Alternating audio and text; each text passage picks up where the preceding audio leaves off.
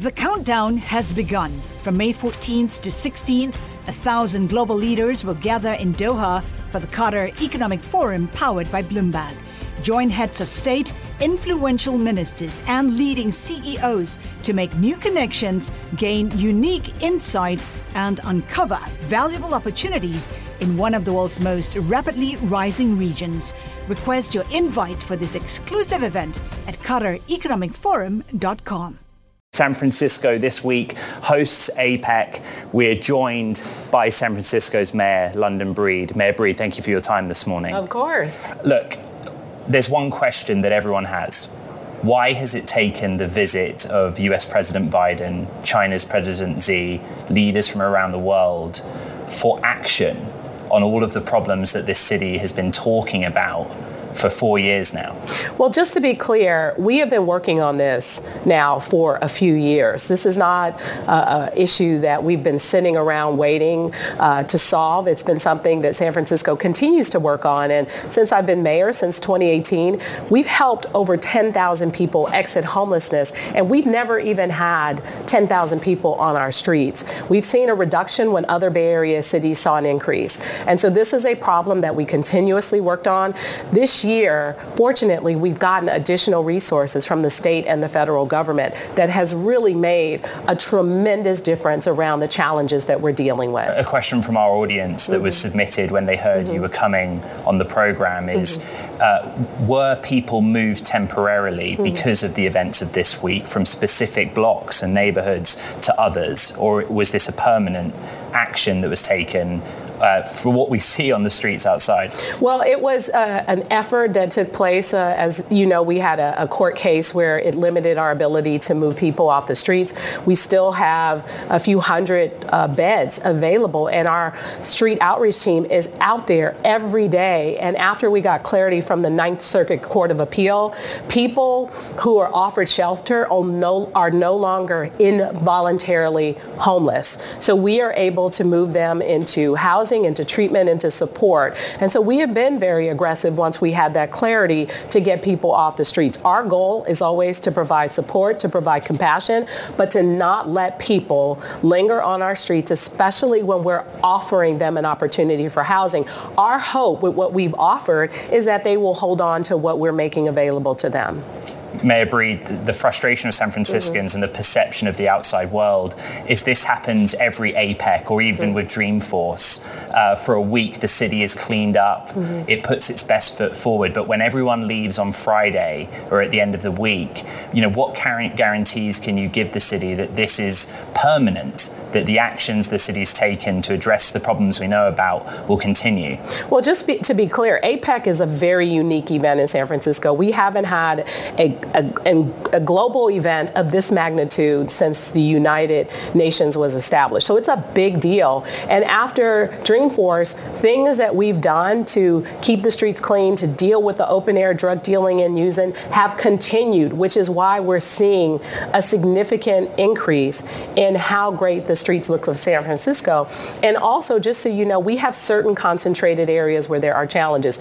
Other major cities in the U.S. have the same problems. But in our neighborhoods and the outskirts of San Francisco, things have been looking up for a very long time. Uh, welcome to our Bloomberg television and radio audience worldwide. We're speaking with San Francisco Mayor London Breed that's the case, right? That these issues are not unique or specific to San Francisco. Indeed, other Californian cities experience them. Why does the world think, though, that, that San Francisco is a problem city and sort of apportion uh, more blame in that sense than to other cities? Well, San Francisco has always been um, a larger than life city. People are always surprised to find out that our population isn't even a million people.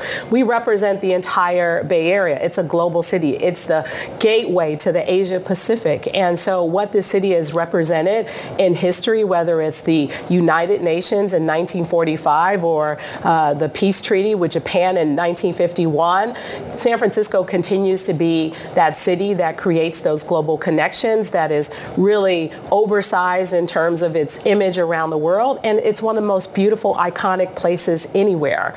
So we're going to always get attention, whether it's good attention or bad attention, depends on what the story represents. And right now, APEC, all eyes are on the city. Artificial intelligence of the top 20 AI companies in the world, eight are in San Francisco, and they are gl- growing rapidly. Autonomous vehicles are being tested here. We're seeing so many new technologies and things that are changing the world. And even during COVID, we were a leader and we saw one of the lowest death rates anywhere in the country. So San Francisco continues to get a lot of attention in, in various aspects, and that will continue. And my hope is as a result of APEC, people will finally get to see what San Francisco is from their own experience. The, the, the centerpiece of this week for many is President Biden meeting with President Xi and the expectation is there will be some discussion about fentanyl. Yes. If you had the opportunity to speak to President Xi this week, what would you ask of him in the context of fentanyl?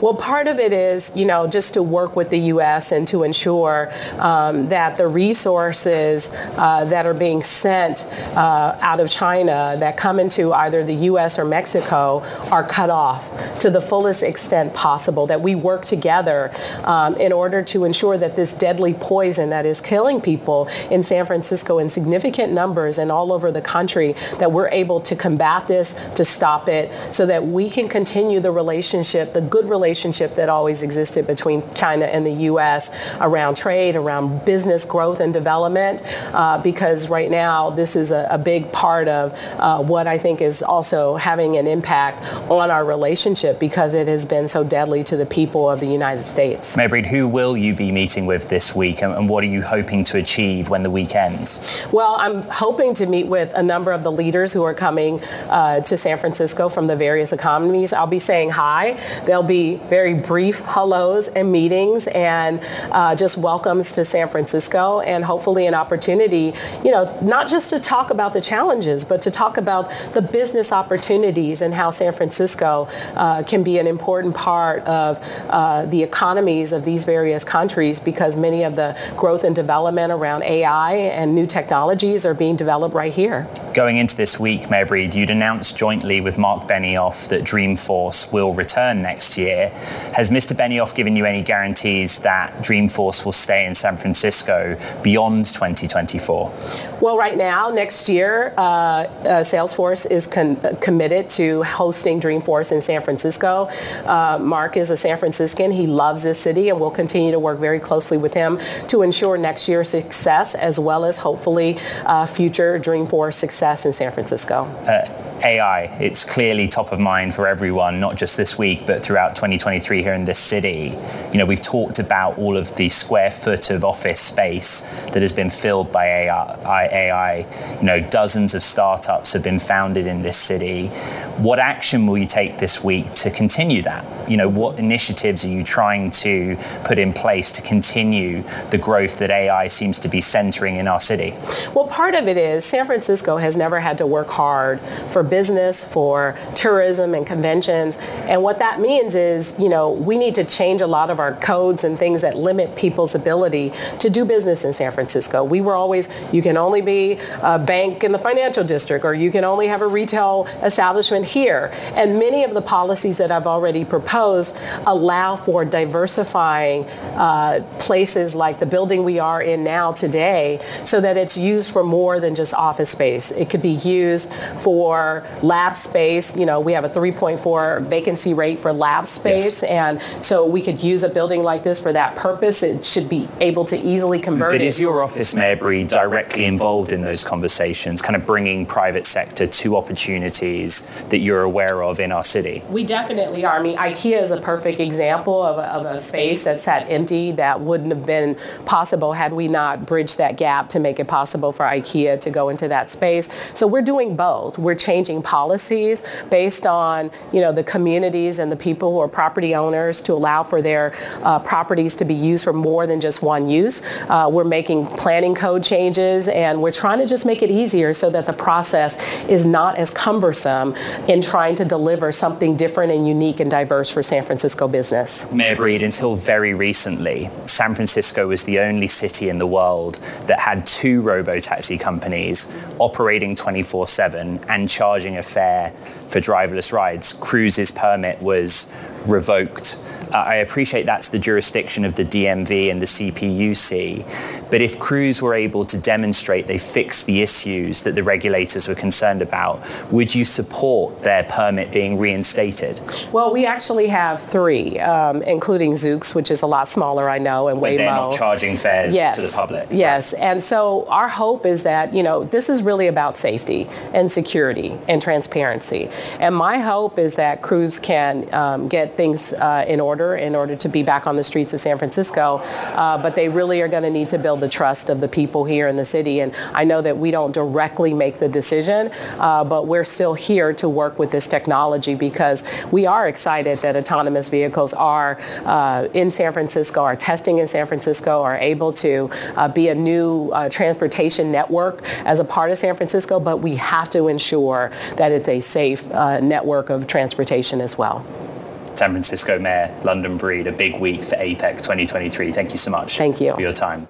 The countdown has begun. This May, a thousand global leaders will gather in Doha for the Qatar Economic Forum powered by Bloomberg, held in conjunction with our official partners, the Qatar Ministry of Commerce and Industry and Media City Qatar, and premier sponsor QNB. Join heads of state, influential ministers, and leading CEOs to make new connections and gain unique insights. Learn more at QatarEconomicForum.com.